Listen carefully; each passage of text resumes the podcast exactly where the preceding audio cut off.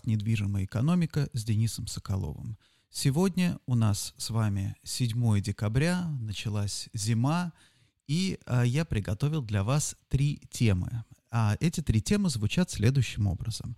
В первую очередь я хотел бы, конечно, поговорить об инфляции и об инфляции немножко с другой стороны, об инфляции как о результате сжатия предложения, да, потому что мы смотрим всегда на инфляцию как с точки зрения а, расширения спроса. Потом я хотел бы поговорить об изменениях рынка труда и с моей точки зрения необратимых рынков, э, изменениях рынка труда и э, также о том, с чем мы входим сейчас в 2022 год. В конце я хотел бы немножко поговорить о, о геополитических проблемах, об угрозе войны, о которой сейчас много там пишут в разных, э, в разных источниках, в разных СМИ. Мне кажется, это тоже достаточно важная история. Итак, дорогие коллеги, давайте приступим к нашей основной теме. Итак, инфляция. Когда мы с вами говорим про инфляцию, очень часто мы рассуждаем в каком ключе, что Инфляция, она возникает из-за того, что очень много напечатано денег. Собственно, да, мы все это прекрасно понимаем, и все прекрасно помним инфляцию, да, конца, э, там, начала 90-х, когда действительно правительство, чтобы решать свои проблемы, просто печатало деньги, печатало деньги, раздавало пенсии и так далее. Деньги не были обеспечены. Но вот а, буквально на прошлой неделе состоялась конференция газеты «Ведомости», где выступал Андрей Мовчан, и он очень интересный а, рассказал, очень а, как бы интересный показал взгляд на эту ситуацию с инфляцией инфляцией. Сразу оговорюсь, да, естественно, сейчас мне могут начать писать в комментариях, что кто такой Молчан, он ничего не понимает. А, коллеги, понимаете, здесь а, ситуация другая. Сейчас мало кто что-то, кто понимает все, да. Другое дело, что а, любой человек, который над чем-то думает, он прорабатывает, он отрабатывает, можно сказать, нарратив, он его совершенствует, развивает, да, и поэтому действительно то, что говорил Мовчан, очень неплохо легло на мои собственные соображения, поэтому, да, поэтому поэтому я сейчас как бы со ссылкой на него, но хотел бы это изложить, как я это вижу. Значит, очень интересный, очень интересный взгляд, который, по сути дела, э, говорит нам о, о чем? О том, что у нас удорожание товаров сейчас не является результатом того, что э, печатают там деньги или раздают деньги, или люди зарабатывают больше. Да, действительно, там, допустим, в западных странах, да и в России тоже появились вот эти вертолетные деньги в качестве поддержки, мер поддержки для э, там, допустим, пострадавших от ковида, но, в общем-то, эти деньги во многом ушли в сбережения на фондовый рынок. Интересно, как бы есть, существует такая гипотеза о том, что в современной, да, вот если ты увеличиваешь доходы населения, например, да, если доходы населения в развитых экономиках увеличиваются, то увеличиваются сразу нормы сбережения, да, потому что люди базово, в принципе, обеспечены, то есть вот этот вот баланс потребностей и возможностей, он находится, то есть он, он находится в балансе, да, баланс находится в балансе, извините, да, но это примерно примерно, да, примерно так и выглядит. Значит, соответственно, да, со, но, но что влияет очень сильно на, а, на стоимость, да, на стоимость товаров? Это, конечно, вот, например, да, поставки. То есть, если у тебя находится спрос и предложение находятся в балансе, спрос не потому, что там, допустим, у людей де, денег там не хватает, например, да, у людям, да, люди получают то, что им нужно, они покрывают, там, они э, имеют возможность покрыть эти базовые потребности. Соответственно, товар товары, с другой стороны, балансируют вот эти потребности. Да? Деньги здесь как бы да, не, играют в данном случае, в, дан, в данном случае роли. Считаем, что деньги есть. И когда у нас начинаются перебои в поставках, то есть ты прекрасно знаешь, что тебе нужно там, я не знаю, там, там на неделю рулон туалетной бумаги, да, ты его покупаешь раз в неделю, да, он тебе приходит, все хорошо, да, ты приходишь в магазин и понимаешь, что его вдруг нету. Ты его начинаешь искать, значит, соответственно, те, у кого осталось на складах эти, эта туалетная бумага, начинают начинают поднимать цены. Раз, да. Второе, соответственно, перебои в цепочках поставок, это что такое? Это в том числе, да, и контейнерные перевозки. То есть есть определенное количество контейнеров или там, да, логистические перевозки, есть определенная емкость и мощность этой логистической цепи. Она может перевести там определенное, там, допустим, да, фиксированное количество продукции, да, соответственно, как только получается, что что-то у тебя не то, да, в какой-то момент у тебя, откуда начинаются перебои? В какой-то момент, например, у тебя там локдаун в каком-то, я я не знаю, в порту в Сухом или еще где-то, да, какие-то, где-то прекратились поставки. И дальше это как снежный ком накапливается. Опять же, напомним, я уже много раз об этом говорил, just in time, да, концепция, что нужно сейчас нам, а, допустим, да, что эффективная логистика, это когда ты привозишь товар прямо, что называется, на полку, прямо на конвейер, то есть у тебя деталь приходит, и через 20 минут она идет прямо на конвейер, устанавливается в автомобиль. Это отлично, ты очень сильно экономишь на цепо, как бы на логистике, но при этом любой малейший перебой у тебя вызывает эффект снежного кома. Это первое, да. Потом а, вторая, а, вторая история, как то, которая наложилась на это, опять же, мы берем сейчас западные экономики, в первую очередь развитые экономики. Ну, даже, да, если вспомним, что, собственно, что у нас? У нас в России ВВП на душу населения, в принципе, там сколько там в районе, там 10, там плюс здесь 12-13 тысяч долларов, да, ВВП на душу населения. В Америке 60 тысяч долларов на душу населения ВВП. То есть, ну, это пропорциональное потребление. То есть, присчитаем, да, что считаем, что если в 6 раз, например, да, а, допустим, потребление в Америке выше на человека, еще и население в два раза больше, то, соответственно, мы понимаем, что, допустим, что такие крупные экономики, вот именно потребительские экономики, они, по сути дела, и определяют, что происходит. Поэтому нам важно смотреть, то есть вот глобальные цепочки поставок, по сути дела, да, заточены не под поставку в Россию, да, потому что, когда мне тоже кто-то говорит, да что там, вот это вот все ерунда, я вот с Алиэкспресса как раньше заказывал, так раньше и заказывал, да, поставки с Алиэкспресса это маржинальная, абсолютно маржинальная история для глобальных цепочек поставок. А поставки основные, они заточены на то, чтобы снабжать население Европы, Америки товарами народного потребления. Да, Европа это почти это 450 миллионов жителей, Америка это 300 миллионов жителей, да, опять же, с огромным, с огромным потенциал, потенциалом платежеспособного спроса. Вот, поэтому мы смотрим на эти экономики. Так вот, что произошло? Если, допустим, до ковида а, шла тенденция по увеличению в расходах домохозяйств, увеличению доли услуг. А что такое услуги? Услуги, ну, это, не, это, это те нематериальные какие-то вещи, которые ты получаешь недалеко от дома. Ну, например, да, ты пошел на курсы йоги, например, рядом с домом, да, ты пошел в парикмахерскую, ты, опять же, парикмахерская, это вот мы, мы воспринимаем, как бы очень часто мы воспринимаем парикмахерскую как пошел постричь, постричься, да, но парикмахерская это целая экосистема, например, целая культура. Вот вы видите, например, сколько у нас появилось барбершопов, да, барбершопы это целая, целая культура, отдельная культура.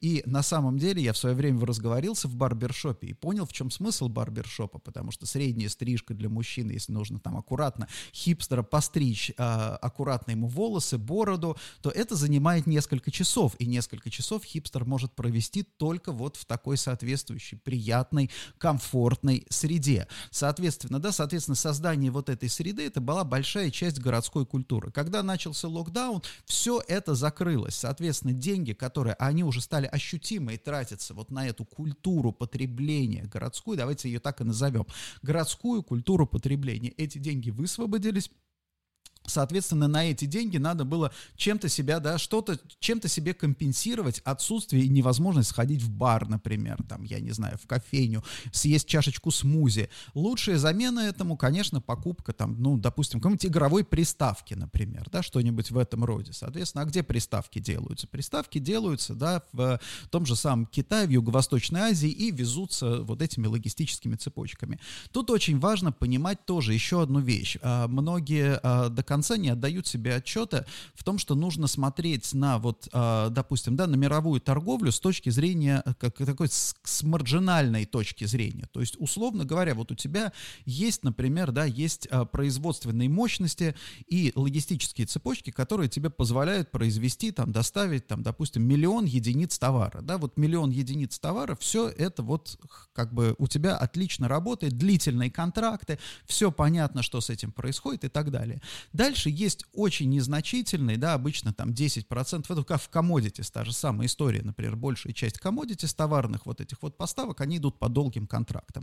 Дальше есть очень незначительная доля а, вот так называемых спекулятивных, спекулятивных мощностей, которые там за, как бы зарезервированы на случай, если, например, да, если у тебя там избыточные потребности или еще что-то, или кто-то вдруг у тебя там, допустим, пришел и купил, да, купил э, там у тебя еще какую-то партию товара, например, еще 100 тысяч. Все, когда у тебя миллион, ты можешь, допустим, ты производишь и поставляешь миллион, к тебе приходит кто-то еще за 100 тысячами, ты спокойно ему отгружаешь еще 100 тысяч. Но когда после вот этих 100 тысяч к тебе приходит, да, к тебе приходит еще с просьбой 50, вот это для тебя проблема. Да, действительно, 50 тысяч по сравнению с миллион 100 это ничто, но вот этот вот миллион надо вычеркивать, да, потому что вот этот вот спекулятивный переменный, так сказать, маржинальный спрос, это всего лишь 100 тысяч единиц товара. Когда ты просишь еще, тебе нужно еще 50, это, по сути дела, рост на 50%, да, на 50% от вот этого, как бы, да, от, от вот этой вот маржинальной величины.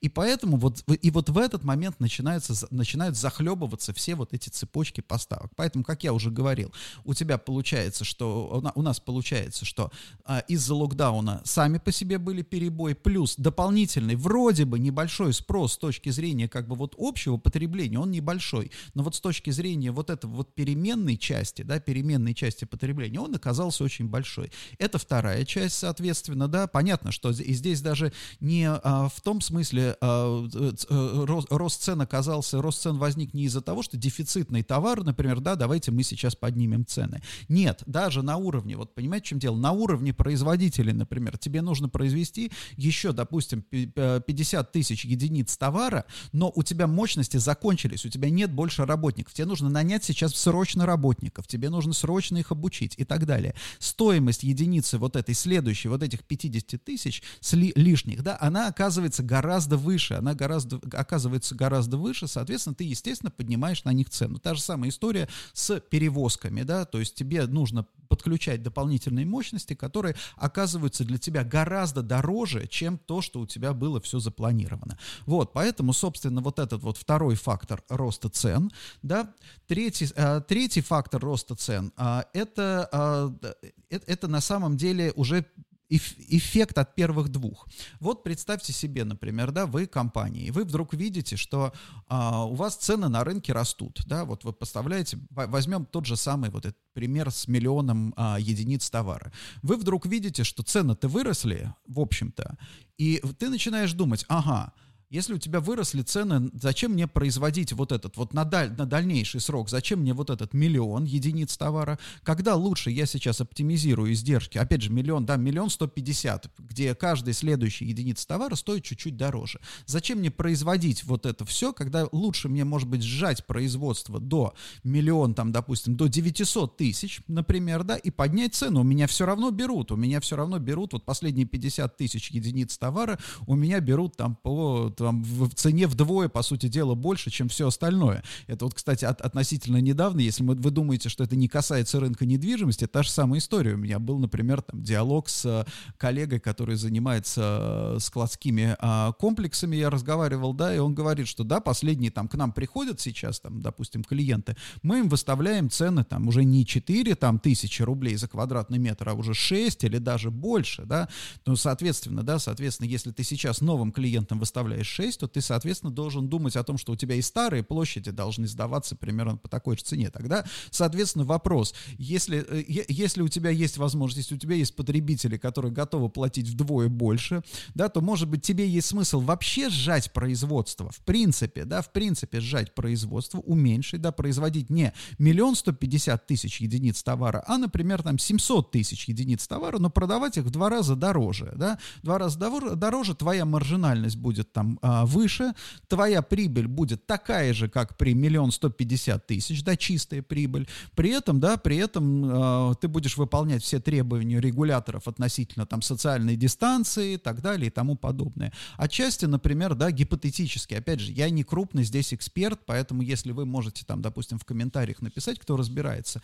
но гипотетически вполне возможно это то, что происходит с автомобилями, да, на автомобильном рынке, потому что вопрос в том, что если у тебя растут цены на автомобили, плюс у тебя, да, готовится зеленый переход, то есть запрет там а, производства автомобилей с двигателем внутреннего сгорания, соответственно, тебе нужно переходить на электрические автомобили, то, может быть, это удачный момент, да, удачный момент именно немножко сдуть вот это вот все производство, повысить, да, повысить цены, соответственно, ты плавно, да, ты плавно сможешь переходить к производству, вообще к остановке, там, допустим, производства а, двигателей внутреннего сгорания, да, то есть это вот такое вот хорошее соображение, и, собственно, вот тоже, то же самое я там общаюсь с, и с клиентами, и вижу вот эту, я тоже вижу эту тенденцию. Действительно, лучше меньше да лучше. Зачем нам вот таргетировать, вот если мы вспомним прошлые кризисы, любые прошлые кризисы исходили из чего? Да, надо завоевывать, это шанс для завоевания доли рынка. Ты таргетируешь долю рынка, ты стремишься получить максимальную, да, ты стремишься занять максимальную возможную часть на рынке, чтобы потом ее контролировать. Теперь вопрос другой, а зачем тебе эта доля рынка, да, если, например, те, у кого будет меньше доли рынка, у них будет выше маржинальность. Ты начинаешь гнаться за маржинальностью. Соответственно, KPI в корпорациях тоже меняется. Вот откуда взялась, опять же, мы уже несколько раз с вами говорили про ESG. И тут отлично выплывает тема ESG. Когда к тебе приходят акционеры, допустим, и говорят, ну, приходят на собрание акционеров, понятно, что там, допустим, если публичные компании, где не приходят особенно акционеры, но ты объясняешь акционерам, ребята, смотрите, мы как бы уменьшили производство, и у нашего вот как бы э, уменьшение объемов производства это не потому, что мы плохо работаем, а потому что мы, смотрите, мы заботимся об окружающей среде. Для нас теперь важно не доля рынка. Доля рынка — это адские, да, адские последствия дикого капитализма. Для нас теперь важно наша, да, наша социальная ответственность. С одной стороны, смотрите, мы практически, да, уже, уже написали второй ESG-репорт, мы практически не загрязняем нашу матушку природу, мы там сократили выбросы и так далее. И параллельно, уважаемые акционеры, да, уважаемые акционеры, смотрите, наша прибыльность-то, в общем-то, растет, смотрите, у нас все с прибыльностью хорошо. Видите, вот какая магия, да? Ну, а извините меня, э, если людям приходится теперь платить вдвое за нашу продукцию, ну, зато же мы природу не загрязняем, да, зато нам оказывается, за, зато мы как бы мы думаем о детях, а не о нынешнем поколении, которое, ну, оно тоже должно, в общем-то, об этом позаботиться. То есть вот складывается, на самом деле, складывается такой очень хороший и, ну, хороший, скажем так, очень законченный и совершенный нарратив в современной экономике. Нарратив, согласно которому э, на смену там звериному капитализму, целью которого все время там отгрызать все большие куски, да, рынка, сейчас приходит, да, другая концепция, как объяснить, по сути дела, как сделать, как, как по-новому сбалансировать спрос и предложение, да, мы говорим о том, что мы поднимаем цены, вы будете там меньше потреблять, но вы будете меньше потреблять не просто потому, что мы такие злые, хотим забрать себе деньги, а потому что вы будете меньше потреблять, потому что мы с вами все вместе заботимся о природе, заботимся об экологии, заботимся о наших детях. Вот э, поэтому, да, поэтому те, кто думают, что ESG это какая-то вот там пришедшая непонятно откуда вещь, это абсолютно естественная, да, по сути дела, реакция бизнеса, это открывшееся окно возможностей, да, открывшееся окно возможностей, в которое сейчас бизнес просто впрыгнул, да, то, что новая, новая сверхидея на замену, которая пришла на замену как бы интенсивному, экстенсивному развитию и завоеванию доли рынка.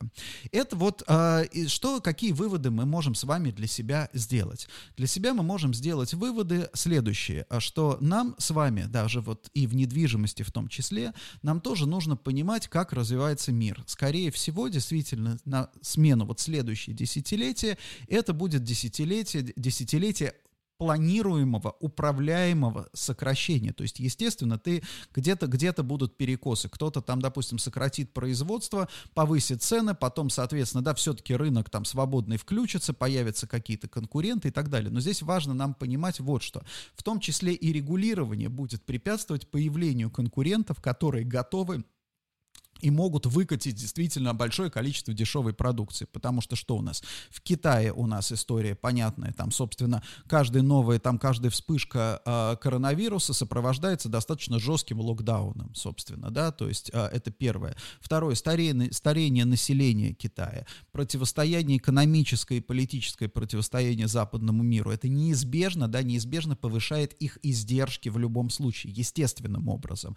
Далее, там, допустим, если на западном мире тоже же самое, да, включаются государства и банки, которые говорят, да, вот у вас там появилась там какая-то, допустим, появляется компания, которая начинает наращивать производство, но ей говорят, подождите, а вы об экологии не заботитесь, поэтому мы вам повышаем там кредитную ставку, например, да, и, собственно, то же самое, это, это снижает ее маржинальность и рентабельность. Поэтому здесь, наверное, вот этот вот, вот, вот, вот, вот это вот, мне кажется, смена парадигмы, я не зря назвал сегодняшний подкаст «Лучше, меньше, да лучше», это не, в данном случае, не цитата из Ленина, и даже не призыв. То есть я не говорю, что лучше, меньше да лучше. Лучше, меньше да лучше — это скорее вот такой современный, новый, экономический, бизнесовый нарратив, который будет через какое-то время доминировать, да, потому что на смену, который пришел, на смену завоеванию доли рынка. И мне кажется, это очень-очень важная история, это очень важная трансформационная, а, трансформационная часть.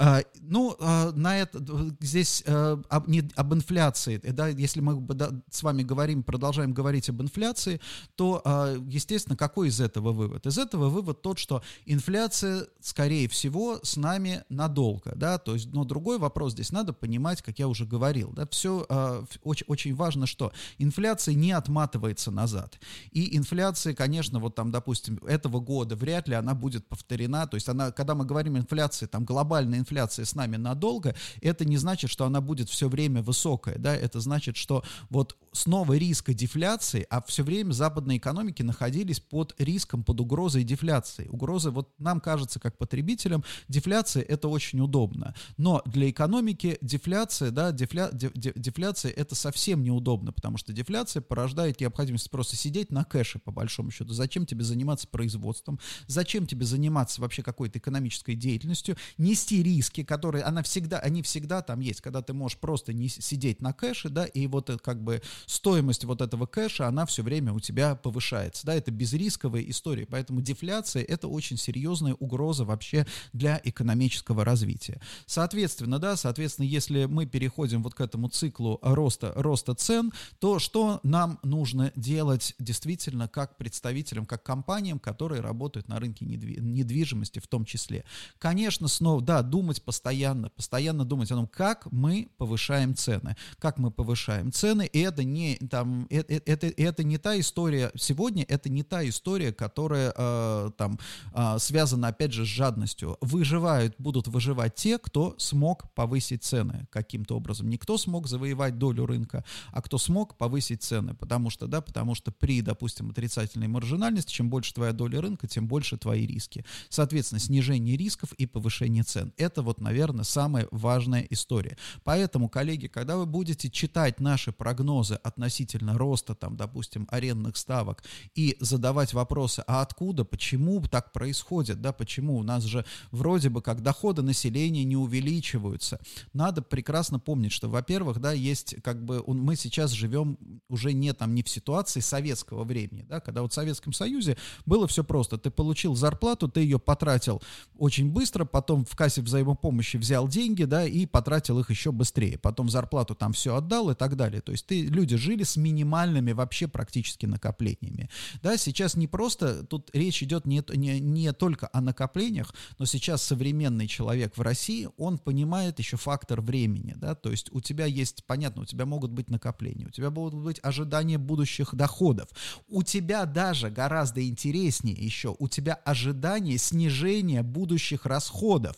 То есть есть, например, да, домохозяйство, в котором есть дети, например, да, ты прекрасно понимаешь, что вот у тебя сейчас расходы такие, потому что у тебя дети, например, там такого возраста, потом дети пойдут там, например, да, в школу, потом в институт, ты можешь спланировать так, что у тебя расходы будут снижаться, соответственно, да, соответственно, капитализировать это снижение расходов ты можешь сегодня. То есть на самом деле стал вот как бы в этом смысле мир стал гораздо более сложным. И а, фактор тот, что, допустим, не повышаются зарплаты или там, допустим, реальные, как вот да, у нас Росстат говорит, реальные располагаемые доходы не растут, это только одна часть истории. Реальные располагаемые доходы – это далеко не все, не, сам, не, не единственный показатель благосостояния домохозяйств.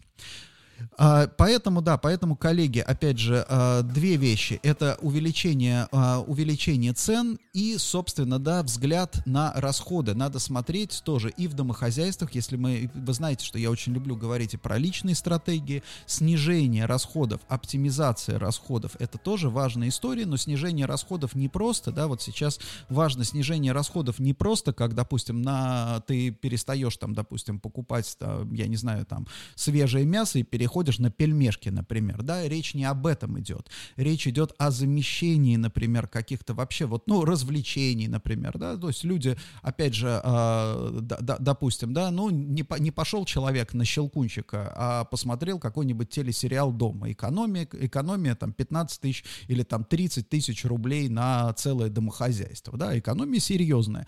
А вопрос в том, а нужен ли тебе действительно, много ли ты потерял, не посмотрев в очередной раз щелкунчик. Это вопрос, как бы это не значит, что не надо ходить на щелкунчик, вы поймите, здесь не вопрос там, как нужно, как правильно себя вести и как неправильно. Это вопрос о том, что, допустим, да, оптимизация изменения паттерна потребления, оно, это действительно важнейший, важнейший фактор, в том числе и благосостояние домохозяйств.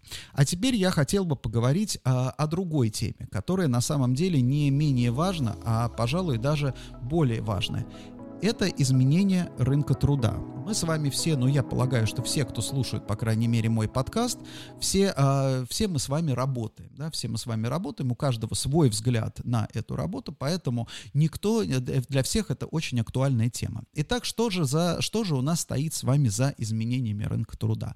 Мы говорим о чем? Мы говорим о том, что э, удаленная работа теперь поменяла принципиально, там, допустим, все, э, все истории, то есть все, все, весь подход к работе, теперь люди будут сидеть дома, качество, там, баланс жизни и так далее. Но, например, да, например, давайте тоже посмотрим, любая картина, она, ее нужно рассматривать с разных сторон, да, вот, например, Олег Репченко на той же конференции очень интересное наблюдение сказал, что у нас, допустим, да, что такое низкая обеспеченность жилой недвижимостью в России? Низкая обеспеченность жилой недвижимостью в России, это когда в одной квартире живет, по сути дела, там несколько сидей, семей, бабушка, дедушка, мама, папа и маленькие дети, да, дело в том, что когда у тебя, и очень интересное тоже наблюдение, это вроде с одной стороны кажется ужасным, да, там, там на человека приходит приходится 5 квадратных метров. Но если учесть, что дети там, допустим, в детском саду полдня, там родители работают вообще с утра до ночи, то, по сути дела, только вечером все собираются вместе, быстренько посмотрели телевизор и разлеглись спать, да, то есть бабушка с дедушкой чувствуют себя комфортно во всей квартире целый день, потом приходят дети там, допустим, из школы, бабушки, дедушки тоже их кормят, все, все, в принципе, хорошо, и вечером пришли измотанные родители, улеглись, э, улеглись спать, а в выходные они куда-нибудь там пошли в кафе кафе, да, вот, когда у тебя удаленка, удаленка вдруг ударяет, когда оказывается, что все эти люди должны находиться целый день в одной помещении и в одном, да, и еще вести работу, то есть это не значит, что, опять же, что все столкнулись с этим, да, не у всех эти проблемы, но это серьезно, да, это, это, это тот, та история, которая заставляет человека по-другому посмотреть на организацию своей жизни. Это первый, как бы, звоночек, да, который у нас прозвенел, а в России, в частности, да. Второй Второй звоночек это то, что как бы есть глобальные тенденции. Глобальные тенденции две.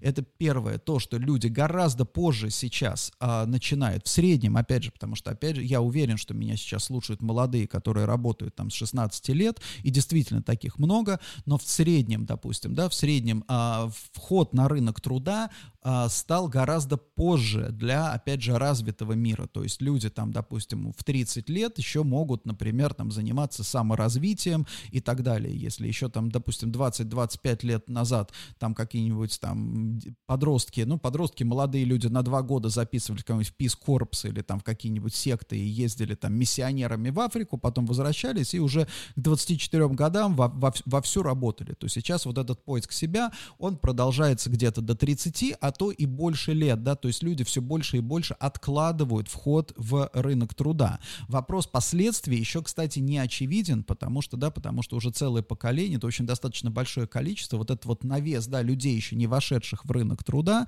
для них, конечно, существуют вот эти все агрегаторы работы, там, типа курьерская и так далее, да, вот все вот эти вот, э, как бы, раб работы, которые ты можешь получить через интернет, да, якобы фриланс, для них это существует, вопрос, опять же, долгосрочного эффекта, но вот на системный институциональный рынок труда эти люди не входят. Плюс, опять же, более ранний уход на пенсию, ну, на пенсию, опять же, не в том смысле, не в нашем смысле пенсионного образа, возраста, а в смысле retirement, да, то есть люди, допустим, вот старшее поколение, оно благодаря, там, допустим, периоду экономического бума смогло накопить себе достаточное количество денег, да, для того, чтобы спокойно, в принципе, покинуть, опять же, рынок труда, системный институциональный рынок труда и продолжать жить достаточно комфортно. То есть вот, этот вот, вот это вот предложение на рынке труда снижается. Плюс, опять же, да, плюс, опять же, вот эта вот история, связанная, там, я уже об этом говорил, с инвестициями, например, инвестиционный бум, а, что, а, к чему привел, да, на, допустим, те же люди на Западе, которые, да, ты получил деньги от государства как поддержку а, для, в, в период ковида, ты их инвестировал, получил доход, и ты начинаешь думать, подождите секундочку, а зачем мне вообще идти на работу, тратить свое время, свои силы, работая, когда я вот так же, сидя, правильно размещая вот эти деньги, я могу получать практически такой же доход. Да, это третий, как бы, третий кирпич в стене. Соответственно, началась история, да, с очень а, сильной, а, сильной текучкой кадров, потому что, да, потому что люди понимают там где-то, вот, вот а, как я уже о чем, о, о чем я говорил, то есть люди начинают смотреть на все немножко с другой стороны, и ты понимаешь, да, тебе вот эта уже работа не очень подходит, соответственно, начинается текучка кадров. Вот, например, там, опять же, на конференции в прошлом, а, на прошлой неделе один из а, представителей там, руководитель компании, там, конкурента нашего, сказал, что они за год наняли 100 сотрудников, 100 новых сотрудников, но это очень большое количество. Можно себе предположить, что на самом деле они потеряли достаточно много сотрудников, да, вот, потому что это вряд ли там, да, по сути дела, такой прирост мог быть. Но это означает, что это означает, что в эпоху вот этой гибридной работы, в компанию приходит 100 новых человек. 100 новых человек со своими представлениями о корпоративной культуре, со своими представлениями о прекрасном. И эти люди, да, понятно, что они продолжают, они, э, как бы работа в гибридном формате продолжается. Но гибридный формат, как я уже говорил, он является, да, во многом, он а, во многом удобен, но он является препятствием для распространения той же самой корпоративной культуры, лучших практик, навыков и так далее, да.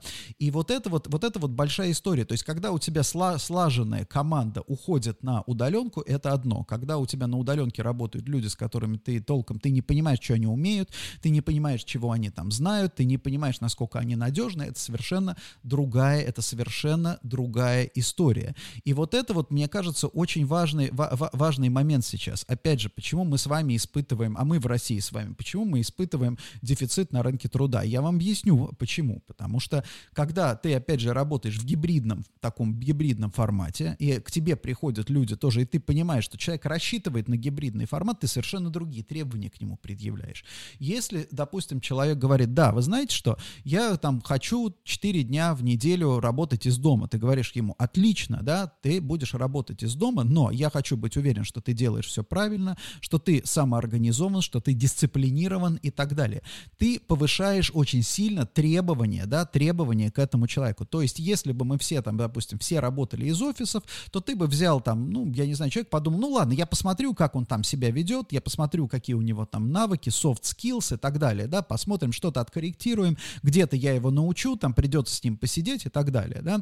Вот, а, это одна история. А когда ты ищешь сотрудника на удаленку, ты ищешь совершенно, ну, как бы не на удаленку, на гибридную работу. У тебя требования совершенно другие, но при этом, при этом оклад, да, вот эти вот зарплатные, что называется, зарплатные возможности остаются при прежними, потому что тебе нужно выполнение определенной работы, за которую ты готов платить. Раньше, допустим, ты взял бы одного человека, сейчас ты возьмешь другого человека, более, наверное, ты стараешься взять более квалифицированного человека на выполнение этой работы, но этот более квалифицированный человек говорит, подождите, а почему я должен получать столько, я хочу получать больше. И вот здесь возникает самая, на самом деле, серьезная коллизия, да, потому что получается, что удаленка, с одной стороны, да, вот э, просят удаленку и стремятся к удаленке во многом люди, которые считают, что они и так отлично работают, что они совсем справятся, да, и не надо им надзор начальства. Чаще всего этим людям как раз именно так таким людям и нужен надзор начальства.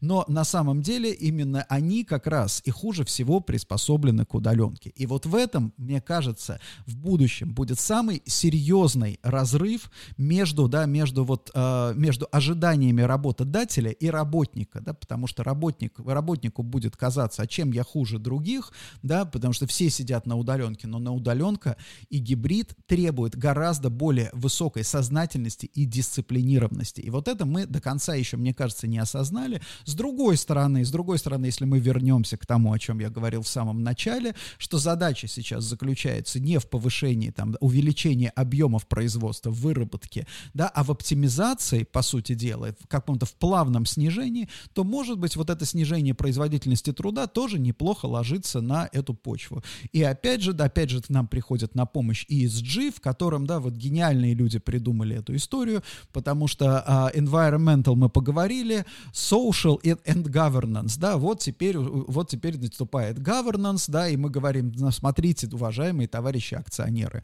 у нас на самом деле там выработка падает, но зато у нас люди все счастливы, там у нас есть вот половина там людей, которые сидит на удаленке, ничего не делает, да, и, собственно, но зато они отвечают, очень важно, да, вот мы провели опросы, и они отвечают, что они во всем там абсолютно счастливы. У нас теперь новый KPI, у нас есть, да, соответственно, э, я думаю, что, возможно, через какое-то время в корпорациях и появится такая потребность в счастливых, в счастливых людях, которые просто будут готовы там на все вопросы и на KPI отвечать, что да, мы, мы абсолютно довольны, мы там, нам, на, нам все очень нравится вместо там, вместо KPI по объему выработки. Понятно, что это шутка, но в любой шутке есть доля правды, да, мы видим вот это вот смещение, если вы говорили, опять же, а, и общались с молодыми людьми, молодые люди все больше и больше смотрят на это вот именно таким образом, да, что там стремление там к э, доходам, к выработке, к э, там производству, это все губительно, надо стремиться к счастью. Соответственно, да, соответственно, с новым продуктом внутри корпоративным, наверное, станет счастье. Это вторая тема, о которой я хотел поговорить. И давайте немножко о третьей теме, в каком состоянии мы входим в 22 год. Да, что с чем мы входим с вами в 22 год. Мы в 22 год входим как раз с большей, мне кажется, неопределенностью, чем в 21. Почему? Поясню, да, потому что сейчас основной такой консенсус это то, что 22 год будет как 21. Но 22 год не будет точно как 21. Почему? Потому что ресурсы, вот грубо говоря, которые использовались в 2021 году, практически исчерпаны. То есть мы увидели всплеск инфляции. Соответственно, если мы начинали год в целом, да, в мире, мы начинали год в одной реальности, 22 год, мы входим в совершенно другой реальности, где стоимость строительства, например, выше на 40%, где стоимость там обслуживания выше там на 20-30%, fit-out, все практически, да, практически все выросло. Не все перенесли там, что называется, вот эти вот расходы по цепочке. Соответственно, это, это вызывает угрозу дефолтов, да, локальных, локальных дефолтов, кассовых разрывов.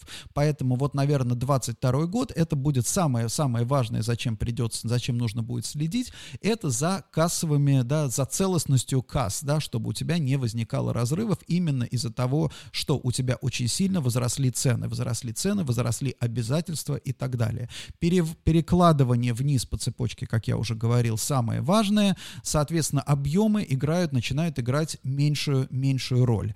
А что касается, да, что касается недвижимости. Недвижим, с недвижимостью та же самая история. 21 год, в принципе, инвестиции, очень много инвестиций в недвижимость было сделано, в том числе и в логистику.